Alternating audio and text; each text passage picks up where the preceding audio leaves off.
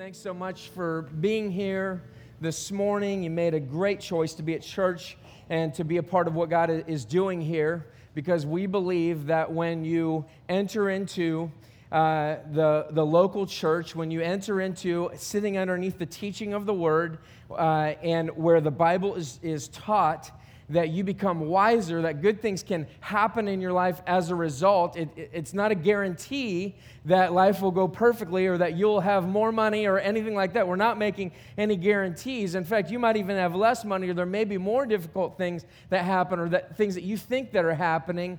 But the reality is is that when you understand who God is, you understand how life is intended to work and you understand uh, what it looks like to live life to the fullest. And without that, you can go on and you can and you can do your own thing and you can take worldly wisdom and you can say, "Yeah, I'll, receive that. I'll, I'll, put that into my life." But until you actually hear what God has to say, the final authority on what life is and what life should be, uh, you and I don't know much. And so we're just kind of guessing in life. Wisdom is not just the ability to know wise things, but it's the ability to act on knowledge. It's, it's, it's saying, I know what's right to do, and wisdom is exercising those wise things in my life. It's exercising those things. And what Proverbs tells us, it's not a bunch of promises. What it is, it's a bunch of probabilities. It's the way that the world was intended to work. It doesn't mean that things don't go wrong. It doesn't mean that things don't work out right after you've worked all of your life to build this business and all of a sudden it's taken from you. It doesn't mean that that's not going to happen. What it means is this is that when you do work hard, good things tend to happen.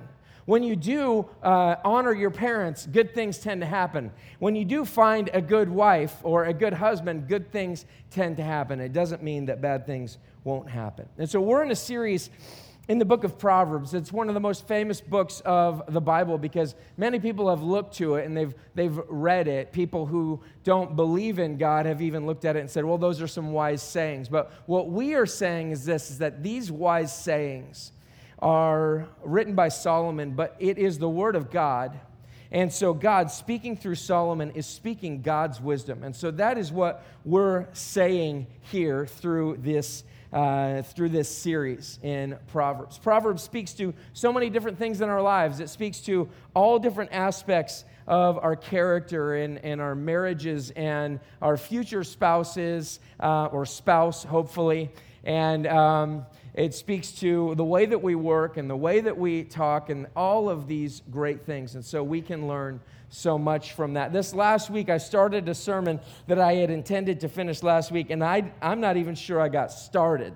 That's, uh, I, that's how much I got done. But what I began to say was this is that when you think about your life, when you think about the opposite sex, what you know, what I know is this is that the genders, male and female, are not interchangeable. This isn't a soapbox about uh, things that are going on in culture right now, but because there is confusion in culture right now as far as whether you can identify as something or the other, because there is confusion about that, what it can also do is it can confuse you in the context of your marriage or in your future marriage and cause you to think that somehow uh, that things work this way when they really work that way. But what you and i both know is this is that the genders male and female are different god created them differently. We used some illustrations from that where, where we said, like, when a guy says, I have nothing to wear, he literally has nothing to wear. Like, there's no clean clothes, there's holes in his, his shirts, or, it, you know, his pants are all ripped out or something. And he says, I have nothing to wear. If a woman says, I have nothing to wear, what she is oftentimes saying, like,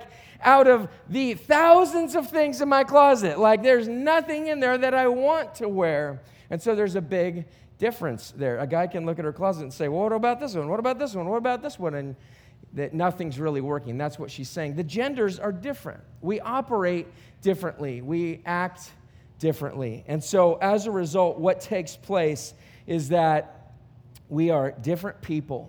And then when you come into a marriage, uh, what happens is this is that those two genders come together and things take place things happen. And there is this friction that takes place in really every marriage. There's this friction that happens in, in the context of every single marriage. And here's the thing people come into marriage and they're, they're confused about uh, what should happen here. And I, I thought that this was going to be so great. And I thought that things were going to be so good. And in fact, I kind of brought a little uh, a prop here, and I'm not much of a prop guy, so this is kind of a big deal to me. But uh, I, don't know if you know what this is. I know it looks pretty crazy here, but uh, yes, a bunch of two by fours stacked together. Uh, it's actually kind of a life-size Jenga set, and so. Uh, here's the thing I, I, I, thought of this this morning, and so we'll see if this totally bombs uh, or what happens. But um, I hate playing Jenga. I think it's the dumbest game in the world. All right? My wife is always trying to get me to play Jenga, and I hate it. I hate it. I'll watch other people do it, and I'll just sit there and think, this is so dumb. So if you come to my house and we sit on my patio, that's the only time I'm going to think you're dumb is when you're playing Jenga, but I hate the game. However, I think it's a great illustration after that winning uh, uh, endorsement of it. When we come to marriage, oftentimes we, we I'm going to knock this thing over if I keep walking close to it, but it's, it's kind of the way your marriage is. Don't walk too close to it. So, um, so a, a marriage, when you come to it, and, and you, you first get into marriage, you think, here we are, two people, we're whole and we're complete. It's like a brand new game of Jenga. And you're like, you know what? My husband better not jack things up and like take something out here and kind of destabilize our game of Jenga. He better not do that. Or my wife better love me the way that I want. And, and if she doesn't, then what's going to happen? I see, I'm terrible at this game. If she doesn't, that's going to destabilize our marriage. And, and if we don't have enough finances or, or something like that. That's going to destabilize our marriage. And if, if this doesn't happen, then that's going to be awful. And then this is going to happen. And then this, yeah, I better not do anymore. But because, uh, like I said, I'm terrible at Jenga. I have not done this uh, very much unless my kids ask, ask, me to do it with them. And then I will, because uh, I love them. You come to marriage and you think, you know what? Look at what my spouse has done to me. They took this out and they took that out and they took this piece out and they took that piece out. They took all of these things out. They took all of this stuff out, and then you end up in the pastor's office or at my house or in the counselor's office or talking to your friend or talking to your neighbor or talking to somebody else, and you say, I can't believe what they've done. They just keep eating away at my marriage. They keep doing this and they keep doing that. And there is just, I'm going to cheat. There you go. Uh, they just keep doing all this stuff. And it's piece by piece, it's taking this thing apart. And you know, there are things that you can do like that. But the truth is this is that every single one of us, and I, I, want to talk to those of you who are, who are not married yet.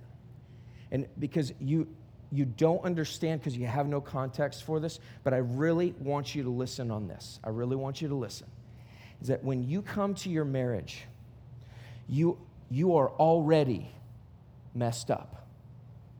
You are already missing pieces and parts and things are coming out. And let's just let's just kind of go down the list. Like I was abused at this age, and that took that out. And I my my dad treated me this way. And so uh, that took that piece out. And then this thing took place, and my parents did things in this way. And so that took this out, and that took this out. And when you come to your marriage, you're like a Jenga game that's been played to the hilt. And there ain't a whole lot left holding that baby together. There's not a whole lot that's holding that thing up. When you come to a marriage, and you're and you're you just get into it and here's what people who just get married think. This is what they think. I have found mr right. I mean he's he's incredible. He wears steel-toed boots. He drives a big truck. I'm talking about myself but you know whatever it is for you i mean that was it for my wife. He's just very physically fit and he's a tough guy, likes meat, and you know, I mean, just great things, great qualities like that. But you, when you picked a spouse, when you picked someone, what you picked was you had all of these things that you really wanted. in life and you just said, I'm out, she, she's got to be hot, right? And that's, and then the, the, next thing for a guy is like, man, she's got to be hot. And then uh, she's, she better be good looking. And I mean, guys, going down the list there, you're picking out a spouse and you're, and you're thinking, okay, this is what I want and that's what I want. And then you come to marriage and you say, we should be a complete, this should be a complete Jenga game, and don't you start removing my pieces. But if you think that way, you are, you're completely missing the point of marriage. You're completely missing why God created marriage. You're, you're completely missing what needs to happen in your marriage. Because every single one of us come together just like this. We're broken people. We're broken people. And now it says, you know, when I stand on a stage and I, and I perform uh, a wedding, and I say, and the, and the two shall become one flesh. And what that means is this is that when you come together with this, this spouse, what's taking place is that God has set, has intended that this would take place. That you would come together and you're no longer two separate people, but you are one. You're this, this one individual. And what's, what's really happening is this is that there's, there's some individual pieces of your lives that have got to come together and be built together and all of these things. And so, in essence, you've been you are now one flesh. God has said, because you've made this covenant with one another, and it's not just a declaration of like, I love you right now. Marriage is a covenant that says, I'm going to love you in the future. Even when I hate you, I'm going to love you. Even when you do things against me, I'm going to love you. And so when you come together, you're saying this like, I am willing to be brought together with you and to stick with you, even with all of these warts and things that are going wrong with your life and stuff that's going to come up and stuff we didn't know and stuff you didn't know. I'm willing to be in this thing with you. But then the question comes like, how do we put our lives back together if we're just broken people and we're coming together and we're supposed to become one person? How do we put ourselves back together? What takes place? What's, how does our marriage get healed? And the answer is this ultimately, it's Jesus. But I just want to tell you something right now like, you can know Jesus and still be a fool. You can know Jesus and you can be a complete fool because you can have all the knowledge without the application. The Proverbs is written to two primary people. It's, it's really written to a son, but it's for all of us. It's written to a young man.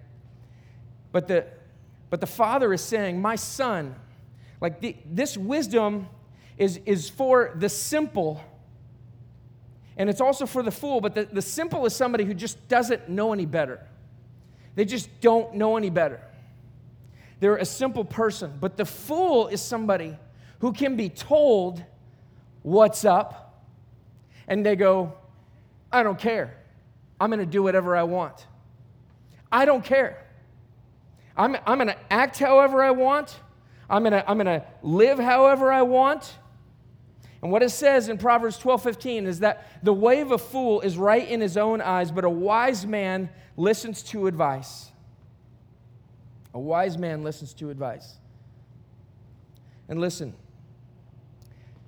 just like every single traffic problem has a Toyota Prius to blame, right?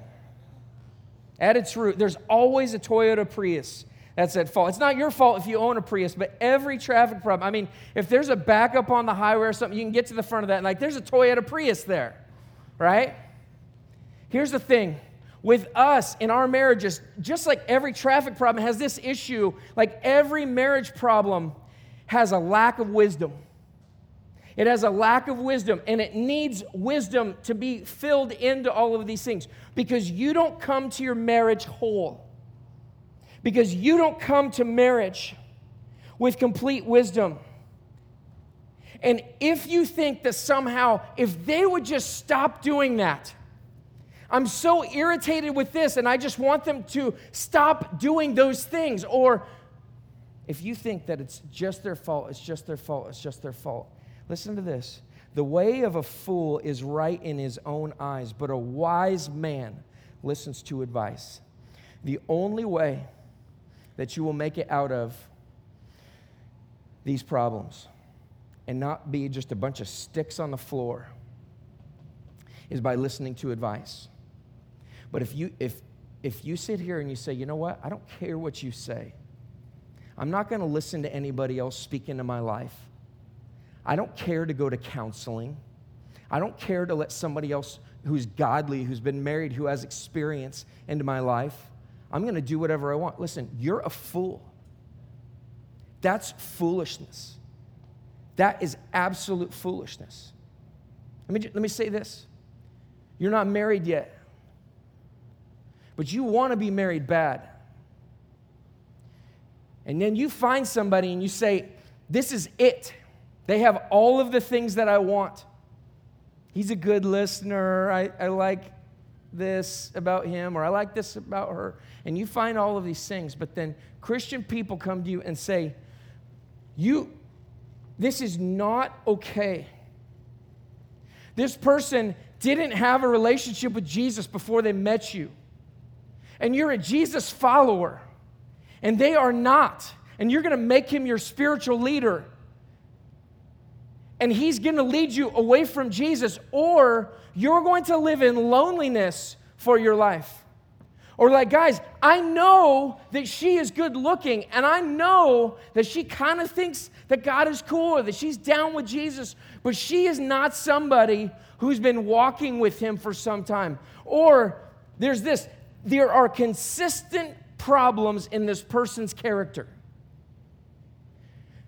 His business dealings have gone over and over and over again. He's been dishonest. Why do you think when you marry him that he will be honest all of the sudden?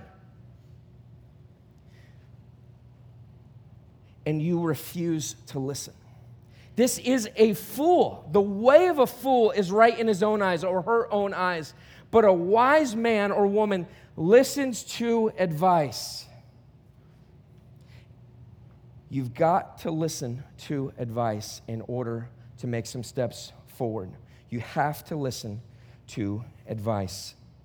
Otherwise, there are some serious consequences for what's going on. I said this last week, and I started with, with women. And really, I just kind of left at, the end of really just dealing with something that's very difficult. And I, I want to pick up there again, and I'm going to get to the men here in just a few moments.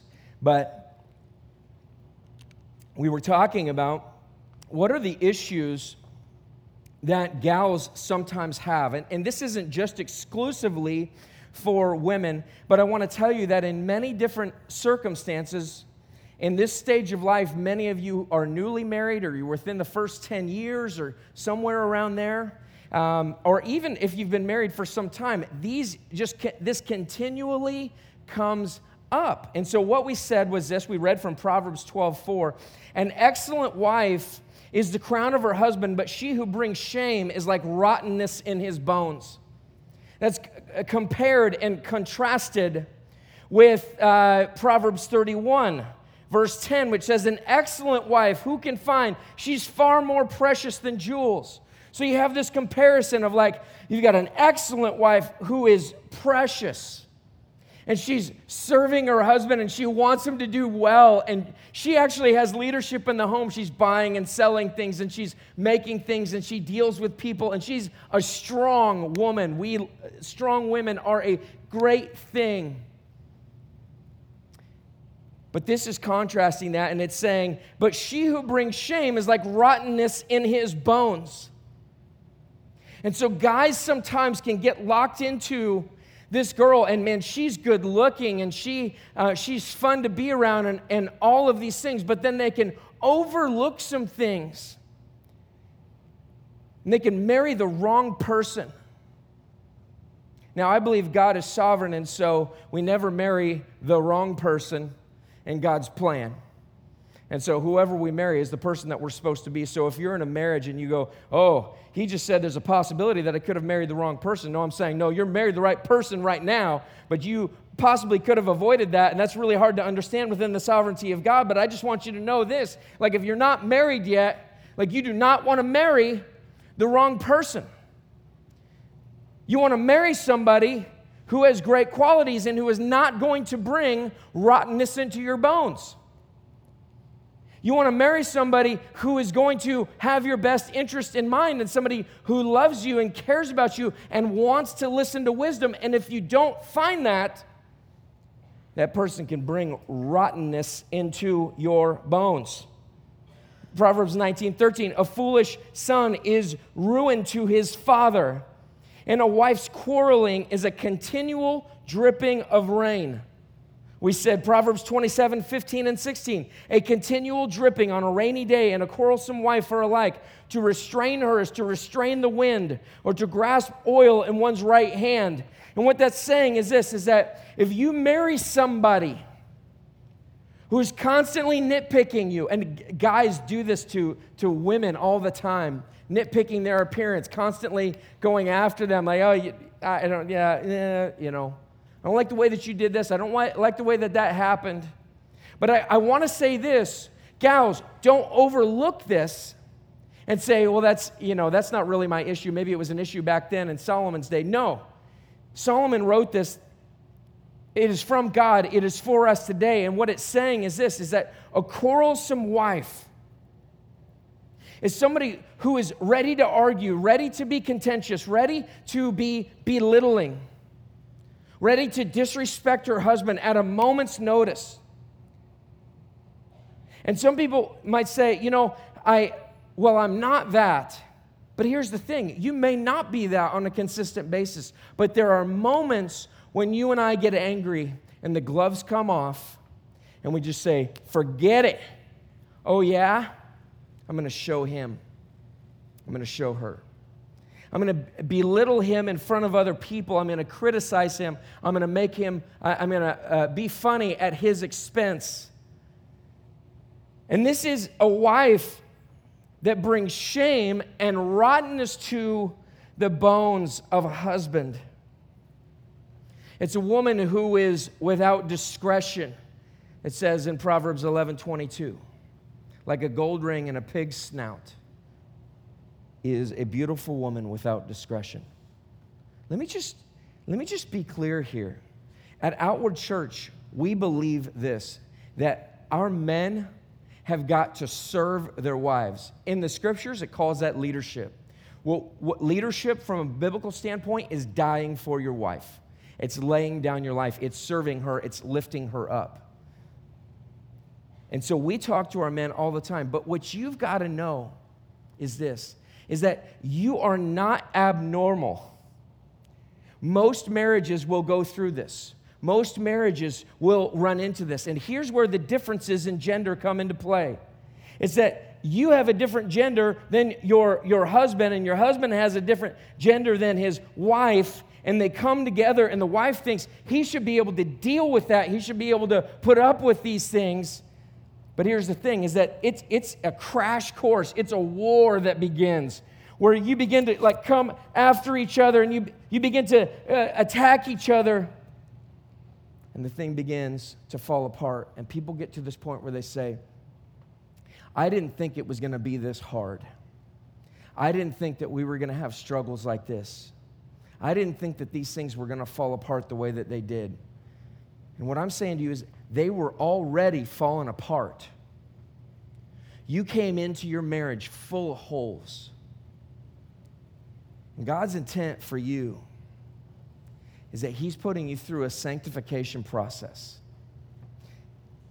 He's putting you through a process that says, I'm going to make you into something else. I've never seen people grow the way that they grow after they get married. Because here you are, you're an individual and you're doing whatever you want. And then you get married, and now you can no longer do exactly what you want. And someone's there to call you on your stuff. And so I've seen people, I've seen especially many men grow, become more mature in a hurry.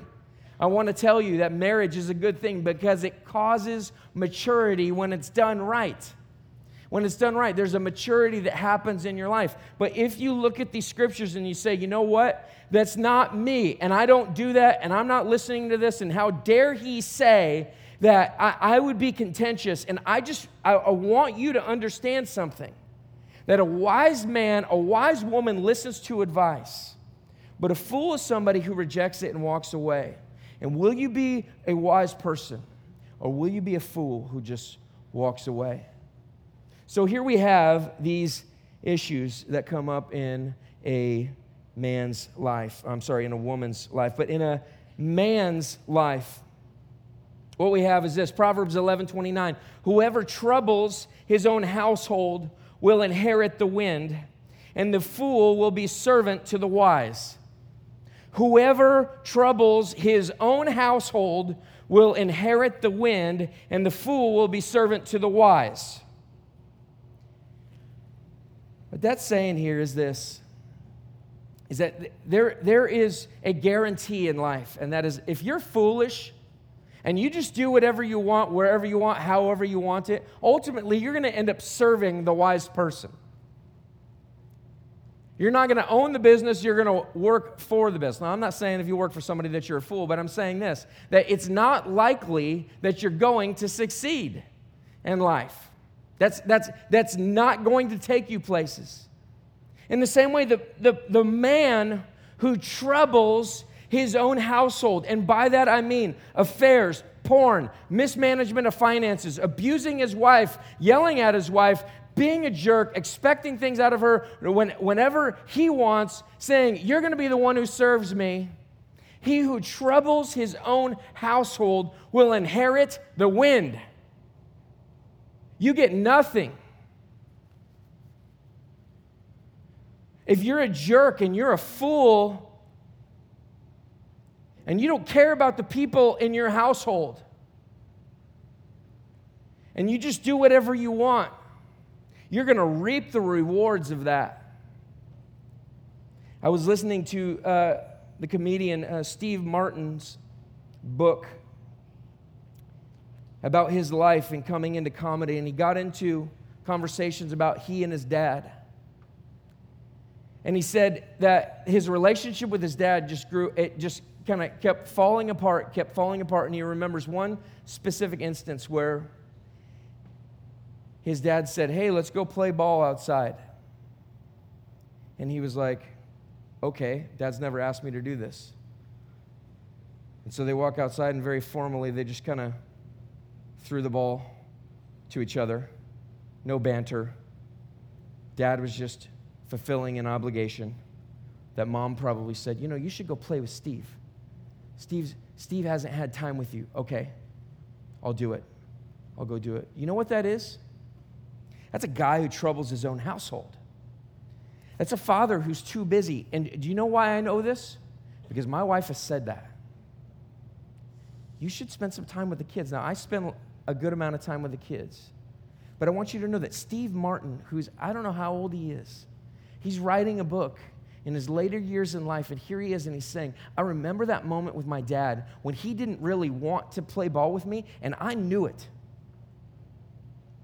And so, listen, it doesn't just have to be financial mismanagement or big, stupid things. All you have to do is be a jerk and think, you know what, this life and this household and the things that I'm doing are about me. You trouble your own household and you inherit the wind, and you say, I don't care about the kids. My wife is going to handle them. They're alive. I'm just providing for them. I'm not really spending time with them. I'm not really doing anything to make sure that they're walking with Jesus or that they have wisdom in life and that they're understanding finances and that they're understanding sex. And your kids know this. And you're going to inherit the wind with a child who hates you. And you're going to inherit the wind because all you cared about was yourself. All you cared about is yourself. I was saw recently a guy named Ray Ortlund. Somebody, it was a video of him, and he's, he's a, a wise man who's a part of our church planting network. And somebody asked him a question like, well, you know, what would you say to young, young fathers? What would you have to say to them? And I, I almost tear up every time I hear this guy talk because it's just like, I mean, it's just like, I don't know. It's just kind of like God is speaking when this guy talks. That's probably a little heavy, but I mean, he's just, there's just a lot, a lot of wisdom there. And he says, you know what, guys? Enjoy it. Enjoy it. And I sat there and I thought, how can I enjoy this sometimes? The craziness that's going on. The last two days, uh, me and my wife and our kids have just been like, we just got to make it until bedtime. Just got to make it till bedtime. We got to get them in there. And as a father, I have to find ways to enjoy it. To say that in the midst of the craziness, instead of inheriting the wind, I want to lift up my sons and my daughters and to stop and to love them. This morning, my, as I was making my way out the door, I was absent minded and I, and I did not see that my daughter had written a note and placed it on the window right as I was about to go out the door. Or, and I think she had even showed it to me, and I was like, oh, nice, Reagan. And I, I didn't really acknowledge it. And my wife said, hey, she wrote this for you. And I was like, oh, I, I, yes, that's, that's true. And then she laid a pen there for me to write something back to her. And so my wife kind of you know, encouraging me towards this was like, you should write her back. I think she said that. And I, okay, I need to stop and I need to do this. I love you, Reagan, too, or something like that. Love daddy. And Chris said that when, when Reagan found that note, she, she was beaming. She said, You should have seen her smile. Like dads have no idea the effect that they have on their kids. And husbands, you have no idea what kind of effect you have on your wife, and on your kids, and on the people around you. But I want to tell you that if you come into your marriage and you say, you know what, I'm completely whole, I have everything together, and I don't need anybody else to tell me what's up, you're a fool, and you're going to mislead your marriage, and you're going to mislead your kids and you are going to inherit the wind because of your attitude. And some of you might say, you know, I'm not really, I'm not really a jerk all the time. Well, you don't have to be a jerk all the time. All you have to be a jerk for is one time. Like Steve Martin and his dad. That's what he remembers one time. Dad didn't really want to play with me, he felt forced into it. Guys, we are people who lead our families, whether we like it or not. And I, I could go on and on here about, about men, and I, I need to move on from that because I think there's a lot of things that we could say between um, running off at the mouth, saying whatever you want, drinking too much, arrogance, pride, being a self made man there's a lot of things that, that could take place, but what I, I need to get into right now is why do these problems exist in our lives? What's going on in marriage? What's going on in marriage is this is that in the Garden of Eden, when Eve took that, that fruit and she saw that it was good to eat and she, she took a bite and then she handed some to her husband what took place in that moment is that judgment was going to happen.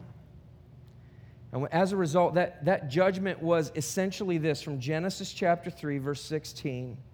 God says to the woman, He says, To the woman, He said, I will surely multiply your pain and childbearing, and pain you shall bring forth children. And we don't know exactly what that means, but it sounds like there wasn't a lot of pain or any pain involved in childbearing before that time. But then it says, Your desire shall be for your husband, and he shall rule over you. And there are many commentators who look at that and they say, Your desire shall be for your husband.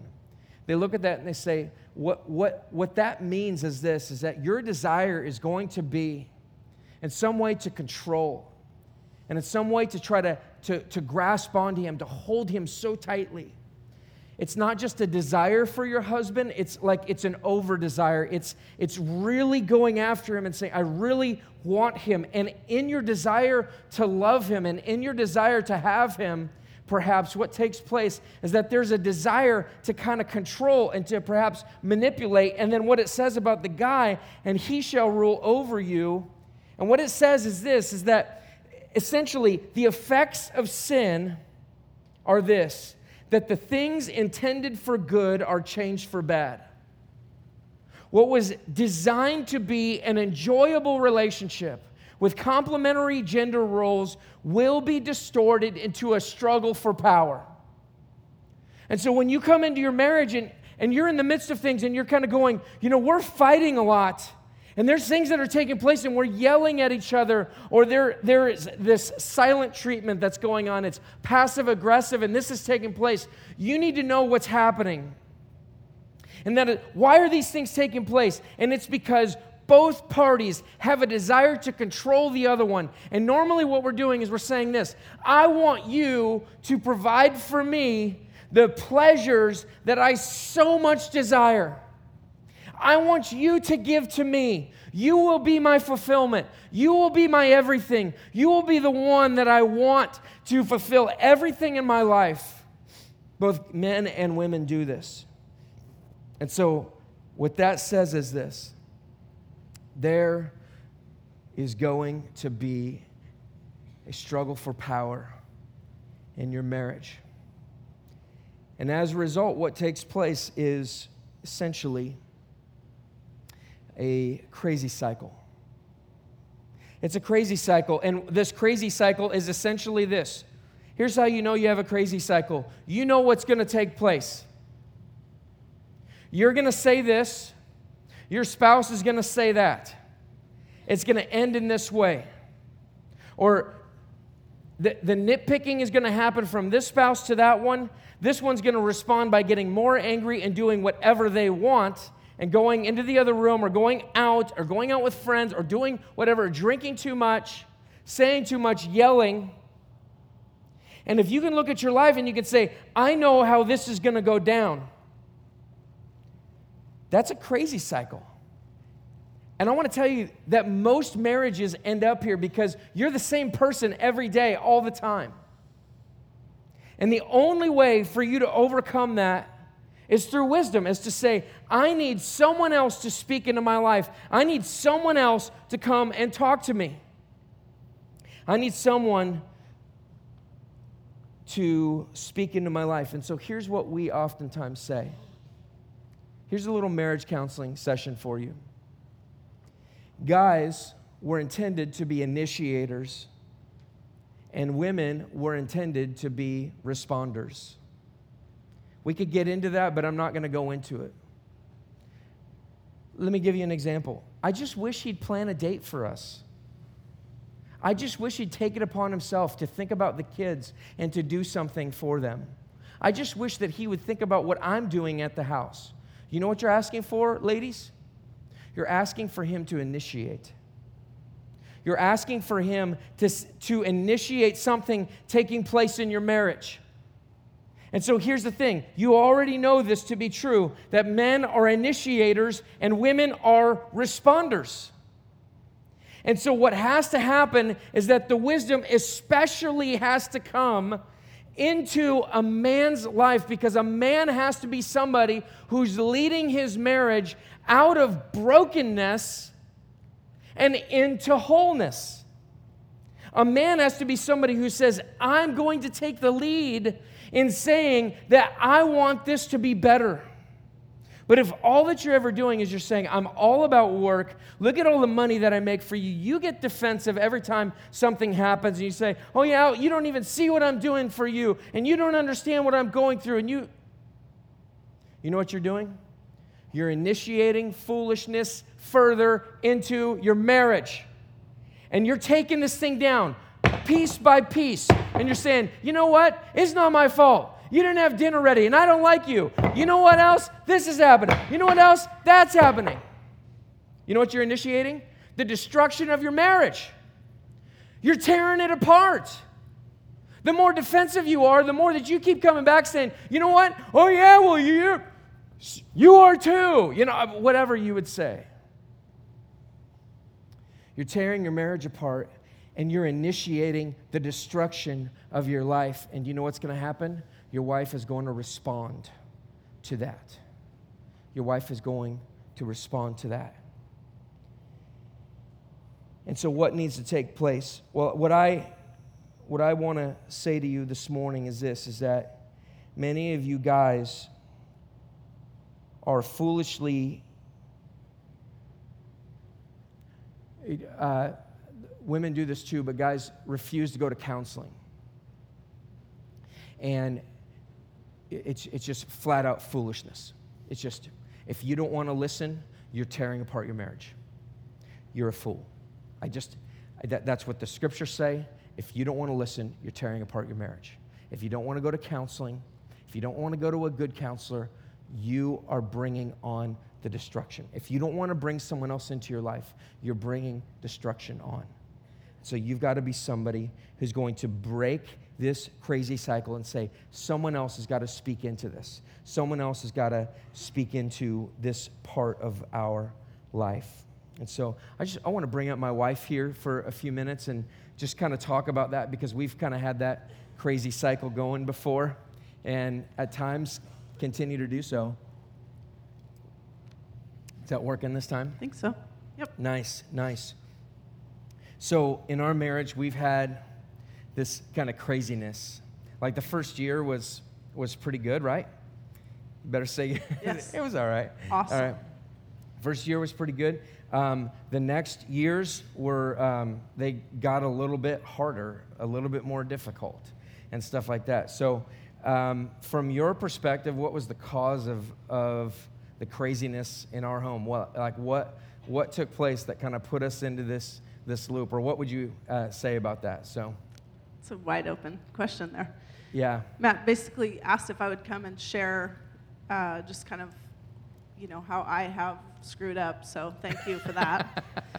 uh, no, I, I just, I think this is just, I want to just reaffirm this topic, and I think it can feel heavy, and I think that's because it is, and I think we're, we need to accept the heaviness of um, of sin in our marriage and what it does. I think it happens and we don't even realize it. And so I just, I think this stuff is so important to talk about. I would say, I mean, I think at the very roots of any of these crazy cycles is pride and pride and arrogance. And I, I think for me, especially, I think it was as you're talking about this Jenga thing. I, I when we got married, I had the expectation or the assumption, I don't know if I watched too many Disney movies when I was a kid or just thinking that Matt was going to meet every single one of my needs and it was all going to be perfect. And I just, I thought when you get married, everything's perfect. Life really begins. And the, the truth is, you're the same person the day after you get married that you were the day before you get married. So, um, but I think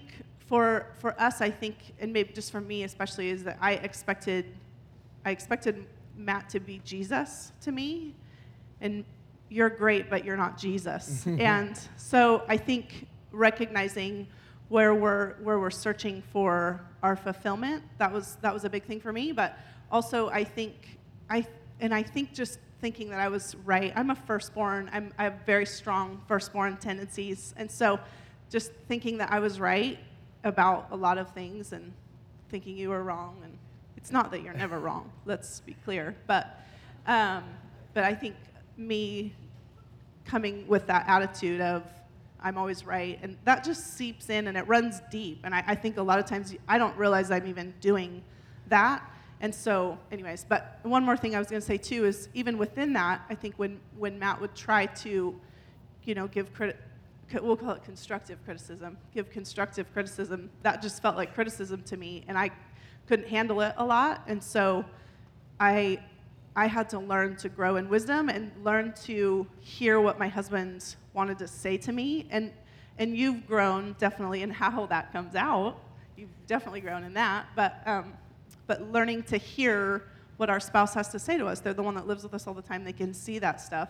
And so I think growing in how we communicate with one another on bringing those things, but being open to hearing what your spouse has to say, and that requires humility. And I think at the base of a lot of this is humility. So.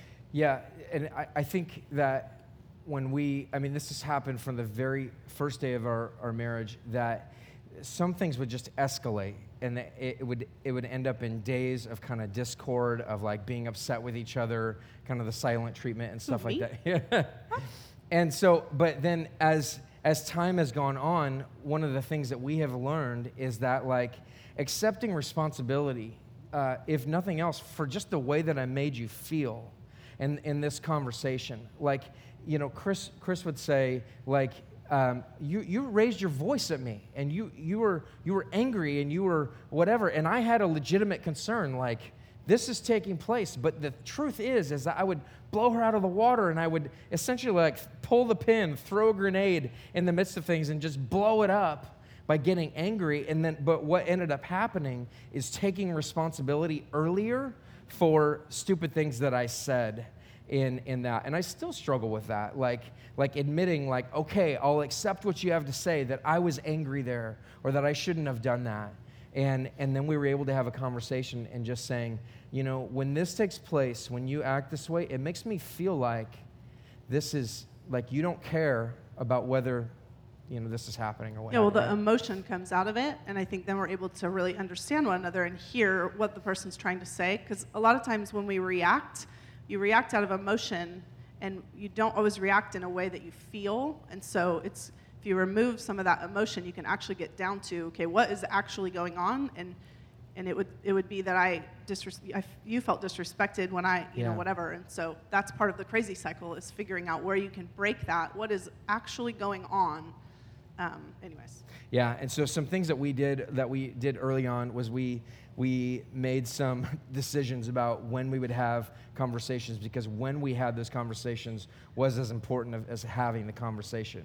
And so like one of them was late at night was really bad for me because I would just get mad and get more upset and just kind of write things off, right? yeah, I mean uh, like 11 p.m. I would be like, let's talk, and he'd be like, uh, it's just not going to go well. So yeah, we had to make a decision not to bring things up late, and Yeah. I was like, I can finally think straight because all the rascals are in bed. I mean, I, I can finally have a single thought that, anyways, but.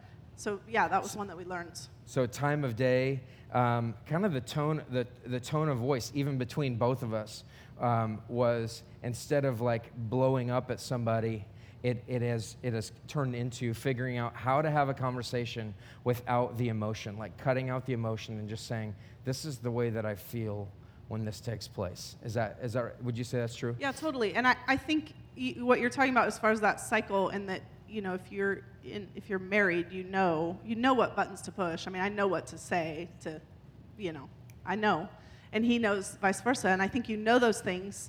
And so I, I think they're in, you, you have to show restraint in some of that. Like, I mean, the Bible, I mean, Proverbs is full of stuff like not always going off what you feel. And sometimes that means, for, for me, sometimes that means closing my mouth and not saying what I'm thinking at that moment or not saying exactly what I'm feeling. And so, yeah, having shorter accounts on that stuff and, and being, um, yeah, I think. Yeah, and w- one of the best things that we've done is is bringing in like a, a third party or having somebody that we can go to, having a couple that we've both agreed that either we can talk to them individually or we can both go go to them together. And so you've had somebody like that in your life for a long time that has that you've gone to and and brought all of your gripes about me and. Uh, How do I straighten this Yeah. fool out?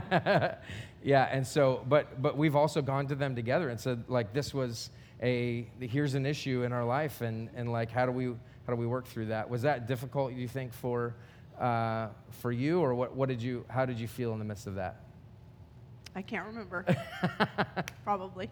Nice. No, I think it was good. I think I think I I knew that that they were safe, and I knew that they loved us and cared about us, and and I I, I felt like that was going to be a move in the right the right direction. So, and yeah, I mean, we still have those relationships with those people, and we continue to talk to them about things, and it's crazy if, if you don't. I mean, it's just Yeah. you, you need that. We need that. We all need we all need counsel. We all need input.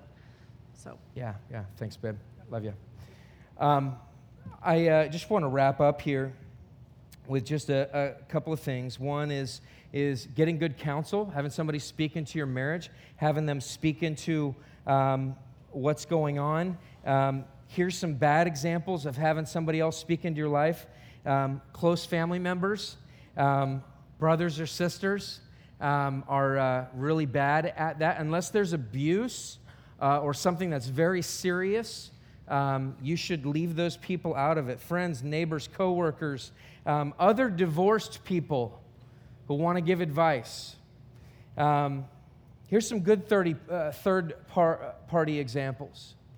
It's a, a community group leader. It's a, a, solid Christian couple who's been married for a while who believes the Bible. It's a, a good Christian counselor who actually has a church that they go to, is still married, uh, believes the Bible themselves. Um, the, the pastor, the elders. Um, if you're not even sure where to go or where to begin or where to start, your pastors, uh, the elders here at Outward Church, your community group leader uh, is a great place to begin. Like, I don't know how serious this is. What should I be looking at? And so, lastly, is this is that as a, as a Christian, in the midst of your marriage, not a whole lot's going to happen as long as you're looking at your spouse saying, You're going to fulfill all of my needs. But I, I, want you to look at Philippians 2 just very briefly. Philippians 2, verse 3 says, Do nothing from selfish ambition or conceit, but in humility count others more significant than yourselves. Let each of you look not only to his own interests, but also to the interest of others. Have this mind among yourselves, which is yours in Christ Jesus, who, though he was in the form of God, did not count equality with God a thing to be grasped, but emptied himself by taking the form of a servant, being born in the likeness of men. And I'll stop right there. What that says right there is this is that just simply as a Christian, when you come into your marriage, if you're coming to your marriage and you're saying, I want them to be my everything and to fulfill all that I am and to, to make me the happiest that I've ever been, you know what's going to take place? It's true discomfort, it's true discord. But when you take on the life of Christ, that though he was in the form of God, though he had every right though he had every right to say, I'm God and you should treat me this way. I'm God and you, should, you shouldn't be spitting on me this way and you shouldn't crucify me. Though he had every right, he did not take those rights. And some of you are coming into your marriage and you're taking worldly advice. And that worldly advice is saying to you, you know what? You deserve better than this. You know what? You deserve a wife that's going to provide these things for you. You know what? Your husband, you, you need to have a husband that does this for you. And you know what? It's the complete opposite of what God wants in your life. Because God has brought about marriage to be a display of who He is. And the display of who He is is somebody who comes and dies for his spouse. Jesus who comes to earth and he, he allows himself to be put to death on a cross in order to make us whole. The question is, is whether you will have that viewpoint and have wisdom in the context of your marriage, or whether you will be somebody who just says, I just want what I want. I just want what I want. And if that's you, I just want to tell you that from God's perspective, from a biblical perspective, that is truly, truly foolish. Let's pray.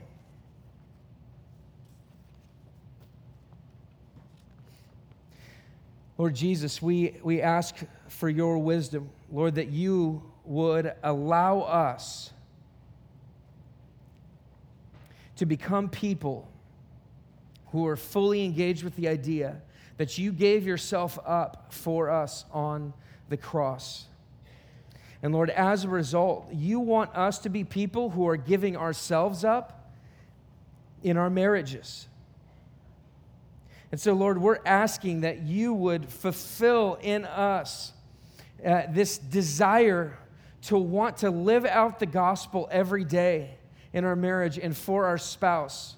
Lord, would you allow us to be people would you cause us to be people through the power of your Spirit that are deeply desired to lift up our kids and our, and our wife and our husband And Lord, to, to say that I, I want to honor Jesus with the way that I treat you, and I want to honor Jesus with the way that I live.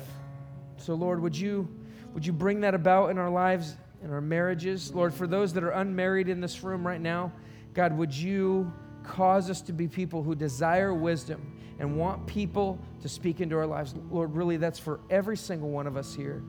It's in your name we pray. Amen.